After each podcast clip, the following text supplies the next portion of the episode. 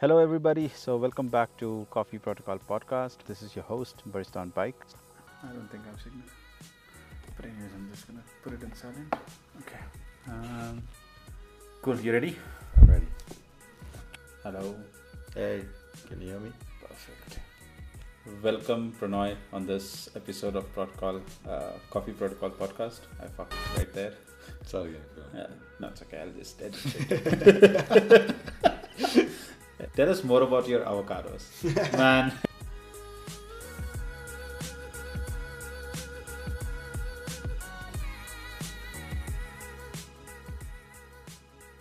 Welcome, Pranay, to this episode of uh, Coffee Protocol Podcast. I'm so happy that uh, you are here. Thank you very much for joining us.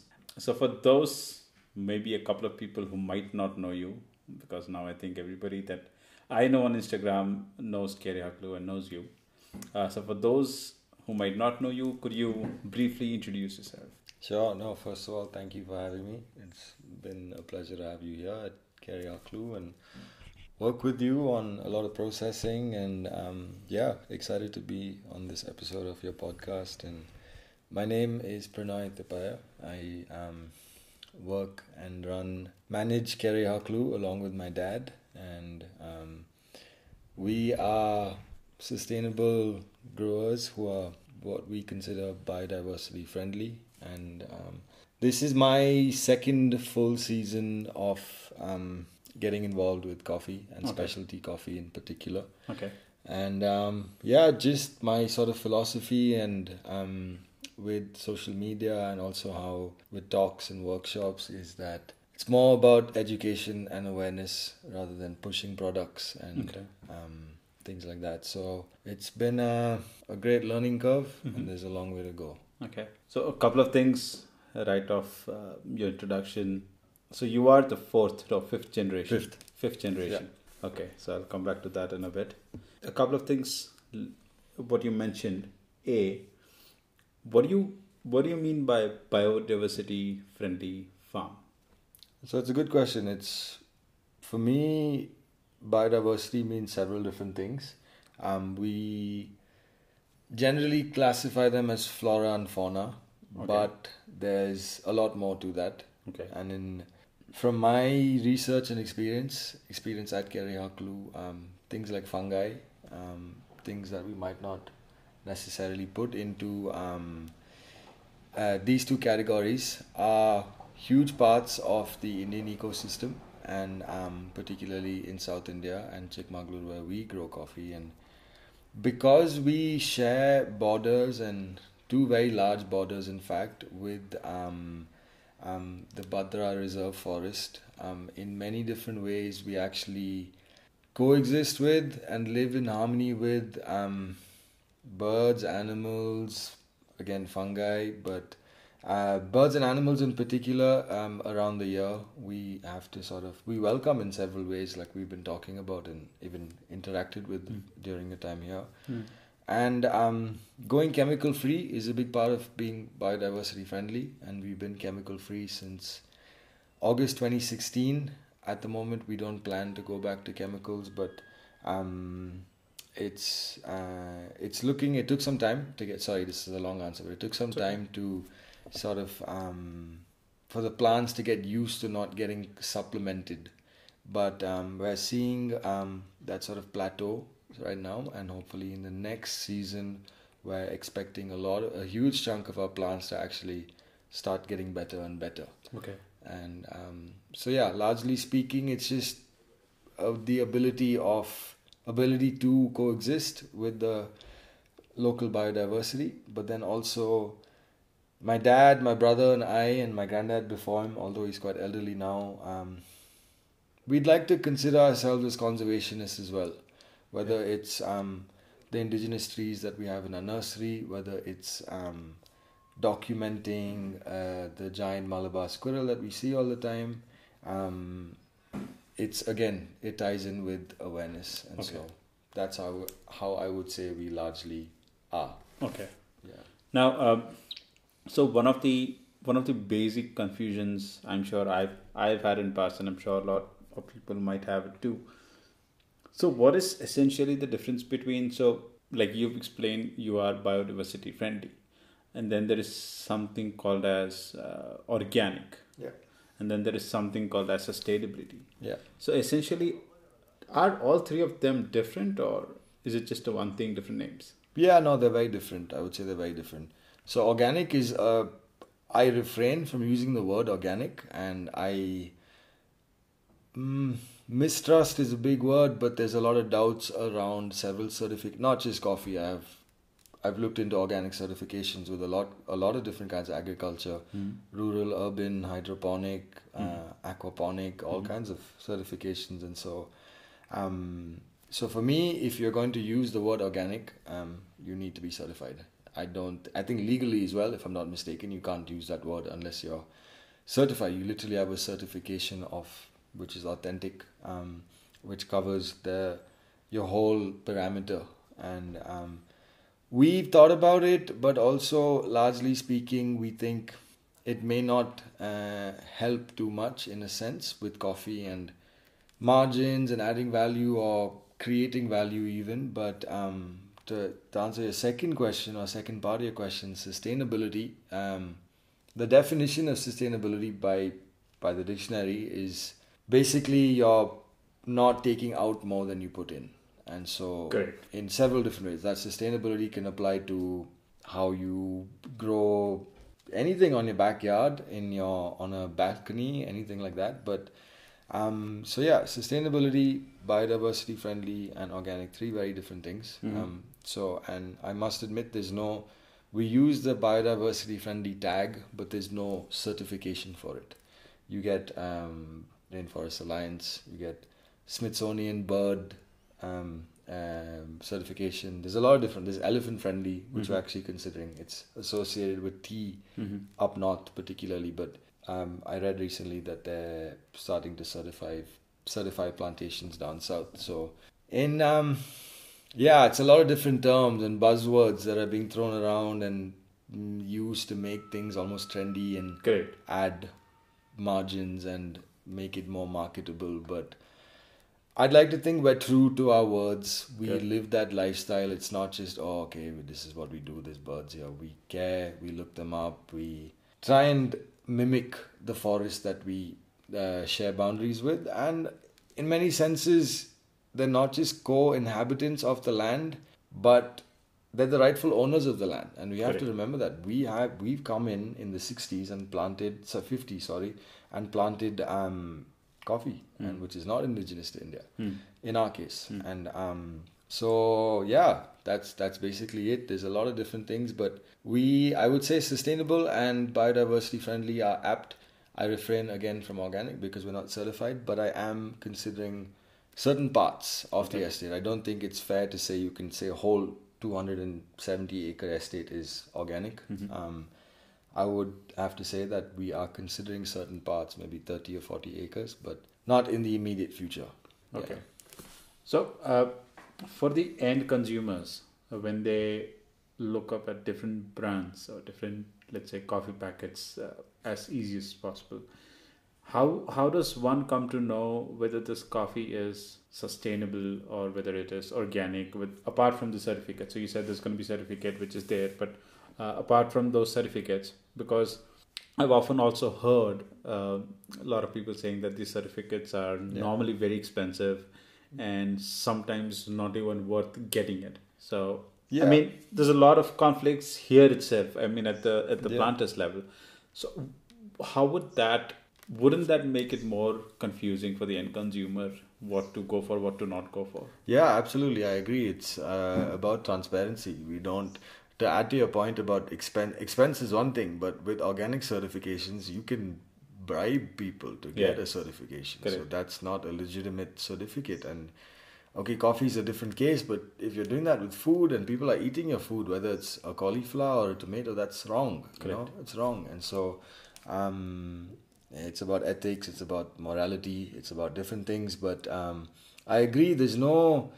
Maybe there needs to be some sort of um, assessment of sorts, which would take several factors into account. Where Um, I also to add to the previous question, the word organic. I have some issues with it. I don't. I feel like sometimes um, many people are trying things. You know, maybe you buy land, or maybe you realize that hey, okay, what I was doing was wrong. Hmm. I need some time to fix that. Hmm. But your land is not going to be free of chemicals for a few years.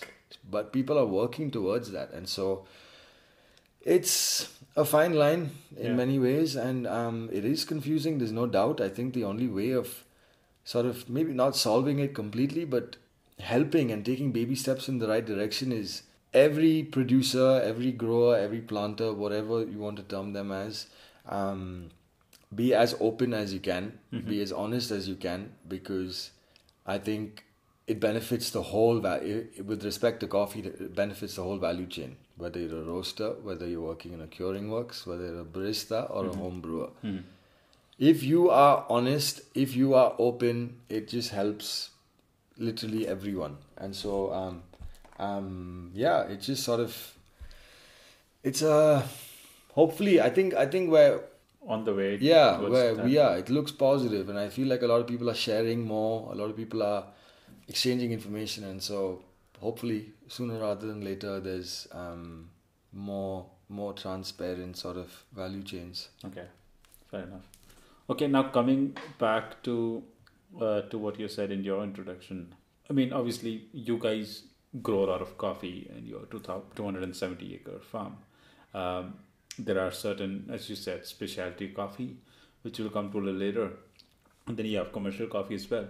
Now, when you term your coffees to be uh, sustainability or biodiversity friendly or organic, let's say, assume that let's say you have an organic certification Okay. using that. Does that automatically mean that the coffee is going to be expensive? It could, and technically, I would say if you are following those practices and you're by the book and followed all the rules, and a lot of it has to do with water and how much water you use, how you treat that water, how you where that water goes, largely. Um, I think if you are following all those rules, it is fair to demand a higher price because it's not easy. I think the easier option is going for chemicals, and people forget that Correct.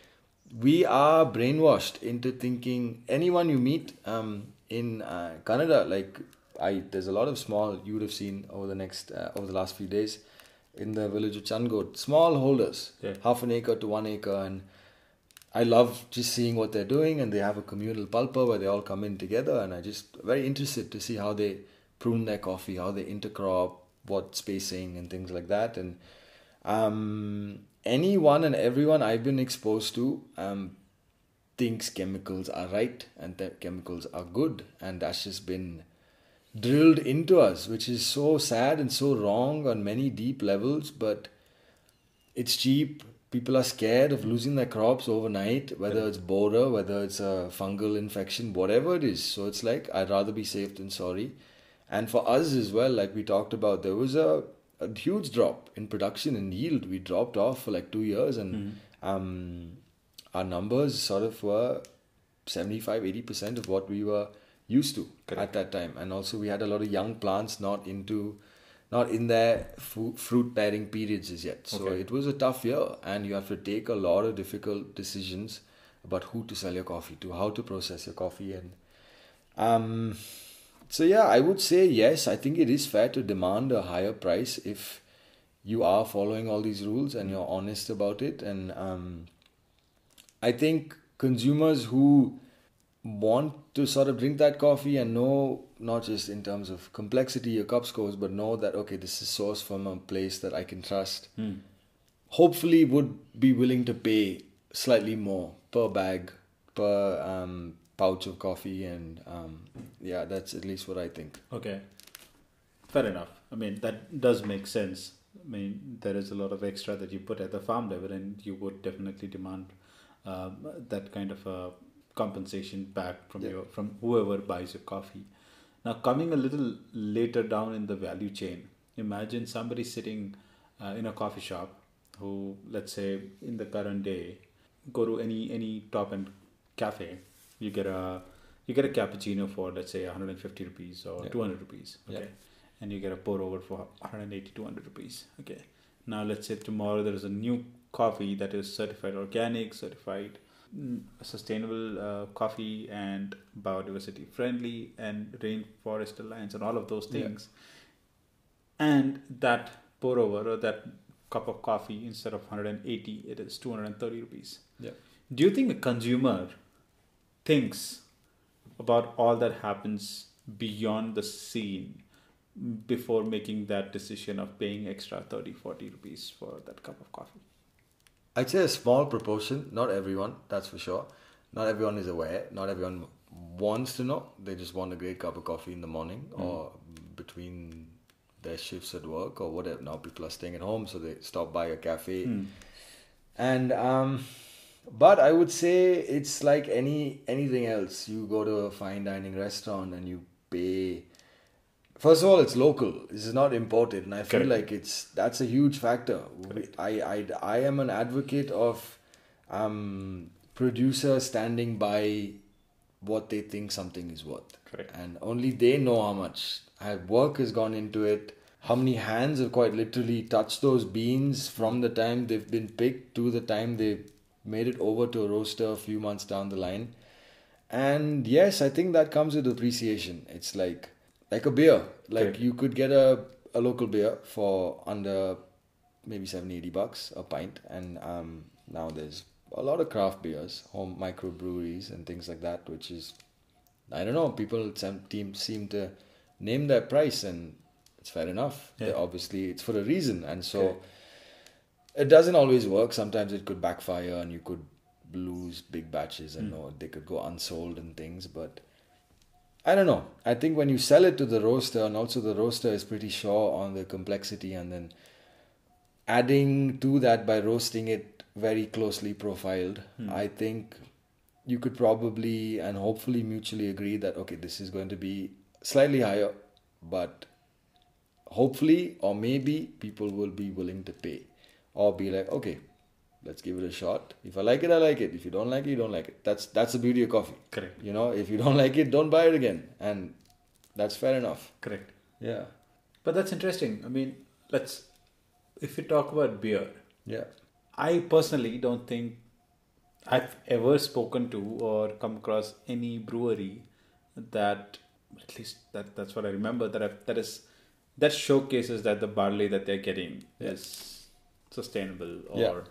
Organic or something like that. yeah, Because like like an industry like beer where most people consume it just for the entertainment source. yeah. I don't think they really think much on the other side of it. I mean, I'm sure there'll be a very Yeah. small population that would, Sure. uh, but most they do not. Yeah, maybe so in terms of yes, okay, maybe in with the example I gave of beer, it might Mm. not necessarily be the ingredients, but Correct. let's take Goa Brewing Company. It's Correct. my me my favorite beer right now. Correct. Eight Finger Eddie, um, Pineapple Saison, which came and went. Um, very new Saint and Sinner, and okay, let's take Saint and Sinner for example. Okay, um, they have I forget where this guy is from, but this artist who's European do this beautiful branding pretty much. So it's not just for the bottle, but I visited their brewery in Yeah. Sangolda and Goa, Hmm. and they, he's done these sort of murals on the wall and thing. And so in many different ways, there's that bottle itself is fancy. You see it; it's been dipped in this blue wax, and Hmm, so correct. that's expensive. Bottling, I've seen that bottling unit. It's not like a Everdoot man. It's like a machine, but a person is handling it. And um, the hops, the barley, the all kinds of things that go into it. I don't, I'm not quite sure where they're from, to be honest. But um, I'm sure it's of quality, and that's the main thing. And so, if you obviously do your market research and you know, okay, fine, this is the way to go, and this is how to position ourselves. Um, I don't see why not. You have to sort of obviously it has to balance the books. You need to find enough buyers, enough consumers, and hope that they drink it, enjoy it, tell their Mm. friends to buy it. But yeah, I don't see much wrong with it. Like Yeah. again, it's if anything, if you don't want to drink it, it's fine. It's cool, Yeah, you know. yeah. But I don't think it's like me. I always get angry when people haggle with the veggie guy or the fruit guy. Yeah. Why are you doing that? Like, Yeah. why are you doing that? This person knows what something is valued at. Correct. You're trying to save five rupees on palak or something like that. Yeah. What is that five rupees to you and what is it to them? Correct. You know? And Correct. so, like, it's not exactly the same, but parallels along the way. And Yeah. so, I feel like the people who produce things know the value of things the same way. How you catch fish and you go out at sea and you know, okay, this fish is harder to catch than this, and that's why it's worth this much. And Correct. so that's how it works. Makes sense. Makes Yeah. sense. That does that does put the perspective right. Yeah. Um, now, are you considering uh, to ever use chemicals again, or you do not know yet? Probably not. It's not part of our plans right now. Um, we're definitely looking at organic. Again, I don't use the word organic, but plant-based and naturally produced um, fertilizers and manures. Okay. I think we can do a lot more with that than we have been doing. This year, when the season comes and goes, composting is something that we've started, but I feel like we can do in bigger amounts, and you can make something called compost tea, which is highly nutritious, highly fertile bits that you can just, it just gives the soil a lot of nutrition. And Mhm. so the microbial activity, the earthworm activity, everything below the surface of the soil is thriving. And I feel like that accompanied with the fruit trees that we have, particularly the the ficus genus and the one uh, several fig species, and then of course we have avocados and a lot of different citrus in the understory or the second tier shade, and it's it's nutritious soil. It's beautiful soil, and um, I think that that's helping our coffee. It's helping our cup scores, and Yeah. people don't often link that too. I think people are yes, processing is a great thing, but I feel like agriculture is overlooked in that sense, and I think for us that's what's helped us. It's the trees that we grow, which I don't know. People always ask me about how hey does uh, an orange tree next to your arabica bush taste different from a uh, does the coffee next to the arabica i mean coffee next to the orange tree taste different from an uh, coffee next to a avocado tree Correct. I think there is research still going on into Yeah. it and there's no you can't draw There's no hard conclusion Yeah. yet. Yeah, I'm sure there is. one-to-one, but there is some Yeah. kind of relationship. exactly Correct. but more than that it's the plant health Correct. which for me corresponds with fruit health and then the seed health and that's what you're working with to then process Correct. so it's all interwoven yeah. yeah Okay, I'm just gonna take this one minute and focus on. Tell us more about your avocados, man. I think I think so many people are just so interested in the avocado side of Kerehaklu because Yeah. I think it became a huge hit uh, in the social media at least yeah uh, during the lockdown. Where I remember I saw the stories where you were like carrying crates of uh, avocados, filling up your uh, car, and then driving Yeah, down to. Bangalore and like asking people to order and dunzo Yeah. it and stuff like that. So it was pretty cool. I mean, obviously, I see the Instagram side of it because I'm, I'm sitting at home. yeah But um, tell us, how did you get into like the avocado side of it? so funnily enough that's the first part of Kerehaklu I got into I wasn't into the coffee at first Okay. I got back from I lived in Australia for 5 years I got back from Australia in May 2017 Mm-hmm. and finding my feet, trying to figure out what the hell to do with my life, to be Yeah, honest. And Yeah. June, July came around, and it was avocado season. And between um, my and my dad's plantation over here, Kerehaklu, and we have another plantation called Gurudamane, Hmm. which is um, about 10 minutes away. Yeah. Beautiful estate as well, um, run by my granddad, but now my dad's also running both. Um, that estate, man, has so many fruit trees. And Okay. so over there, that's where uh, a lot of the citrus in particular are, but the avocados are spread between here and there. But I would have to say the bigger avocado, like the monster avocados you would have seen, are Yeah. from there. And so um, The kilo and the 1.3 Yeah, yeah. kgs. Yeah. Over a kilo. Um, and so it's interesting because people always ask, when have you planted? I, I haven't planted it, my granddad did. They've been Okay. planted anywhere between 20 and 40 years ago, depending on the tree. Wow. And so, um, old trees, I've grown up around them. They've, uh, we, the one by our house now, when we used to have dogs uh, a couple of years ago, the trees, the, the avocados would fall. And back then, I didn't really eat them much. And I didn't, honestly, when I was a kid, I didn't really like it much. And the dogs used to eat them. And we used to get people come in and actually on a contract paper sack and things like that. But then came in, coming back from Australia, I was like, "Okay, do you know how much people love avocados?" And then I was like, "You know what? I'm gonna do this." Yeah. And so I got this guy Parmesha who still works with us. He's a great tree climber. Um, started small, got like 20, 30 kilos, and then literally I would take it on a bus. I would take the KSRTC bus. I would um, pack it up in a cardboard box, uh, poke some holes in the side, and pay the luggage fee, and I'd take it to Bangalore. And then my first two months, I think in July, August uh, 2017, I um, got into my friend, my friend's mom. She was. I asked her. I was like, because she's a big foodie. I was like, hey, can you help me put the word out a bit? I was. She's like, yeah, sure. So she posted on this foodies of Bangalore, all women foodies of Bangalore Facebook group. Okay. And she's like, "Hi, my daughter's friend is has these avocados from Chikmagalur, and I was home delivering them in my mom's car at hundred rupees a kg. And the first one, I miscalculated it, and I made a loss. Oh, I, for the petrol and everything, I actually spent more, and the bus fee and everything. Oh, I, oh. I went. But ironically, the first time I met this this lady called Monica Manchanda, who's an amazing lady, and she could tell that I was just doing these deliveries all day, and I was just tired. And she said, "Why don't you come, sit down, have a glass of juice?" And then she's like, "So tell me, what do you do?" Blah blah blah.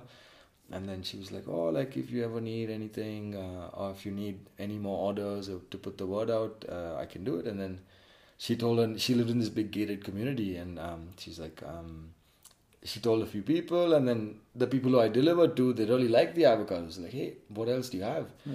And I was like, oh, I've got lemons. It wasn't coffee at the time. Um, it was like July, so uh, I was like lemons, um, oranges, pepper, and things. Like, oh, sweet. And then one thing led to another, and I don't know. Here we are. And um, yeah, no, the avocados are great, man. They grow really well over here, not just over here. I've seen them in Coorg, in Yeah. Kodaikanal. Yeah. Indian avocados are great, and they taste great. They're huge. They're very, very healthy. People forget how healthy they actually Correct. are, Correct. and um, I see a lot of potential with them, and um, it's it's great to actually see how the plants are doing and developing. Okay. Yeah. Nice. so I know uh, you do supply um, like your fresh produce, uh, not just in Bangalore, but in other cities as well. Yeah. Where else do you have it? This year was hard because of Corona, but um, my good friend Achintya, who runs Krishi Cress in Delhi, he um, has a great network. He's been doing it and doing it very well for many years. Um, so I sent some avocados and pomelos actually to him. Okay.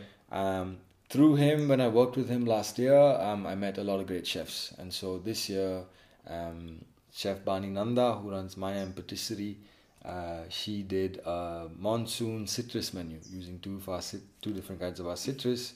In the past, um, Chef Radhika from Fig and Maple, Anahita Dhondy from Soda Bottle, Mm-hmm. and um, yeah, just random also shipments to like Goa to different parts. But I'm trying to get more involved with Karnataka. Although it's, I would have to admit it's a challenge, man. This year's been a challenge, and people think, oh, 325 a kilo is that's the price I set set them at this year, and they're like, um, why? How come they're local? Huh.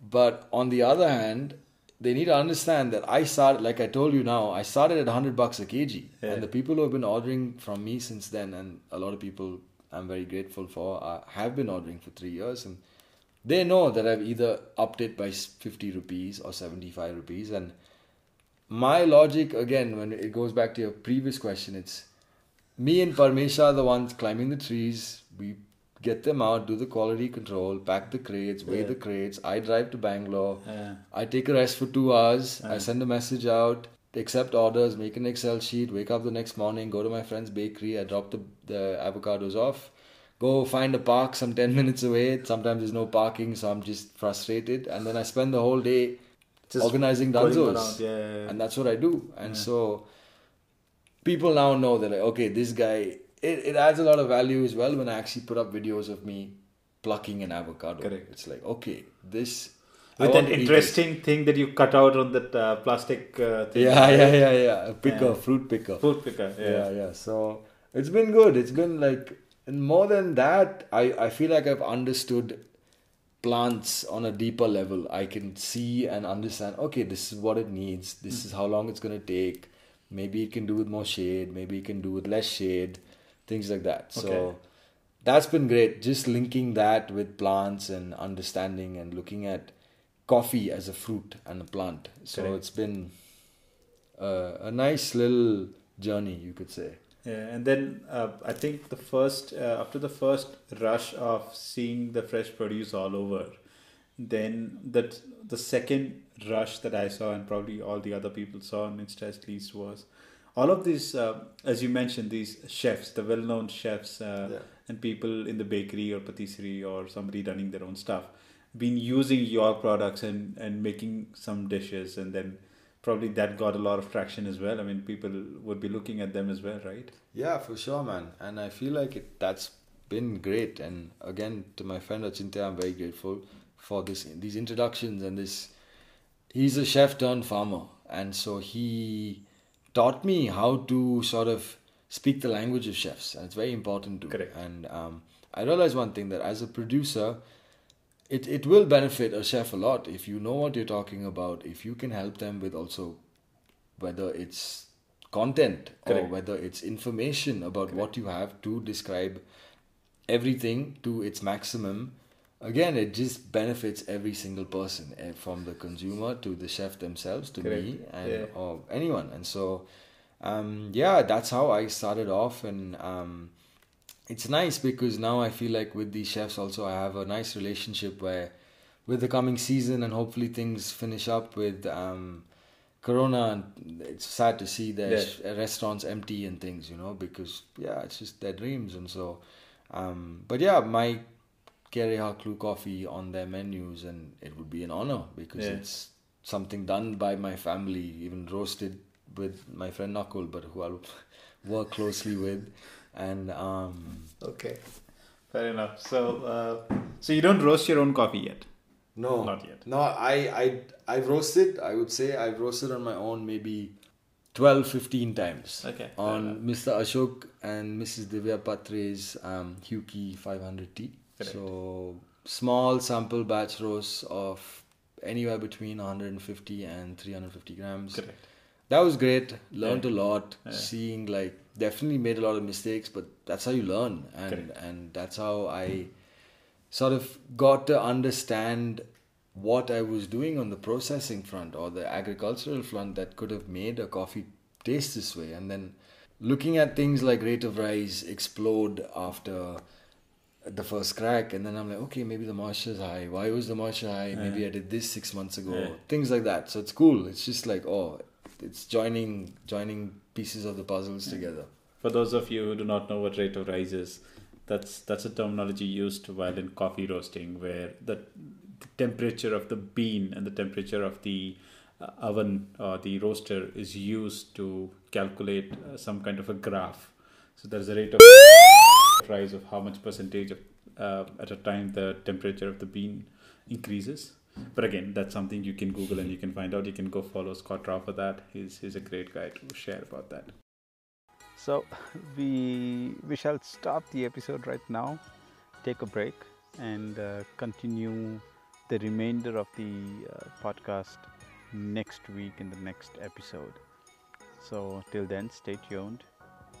Have good coffee, and remember, let's make coffee simple.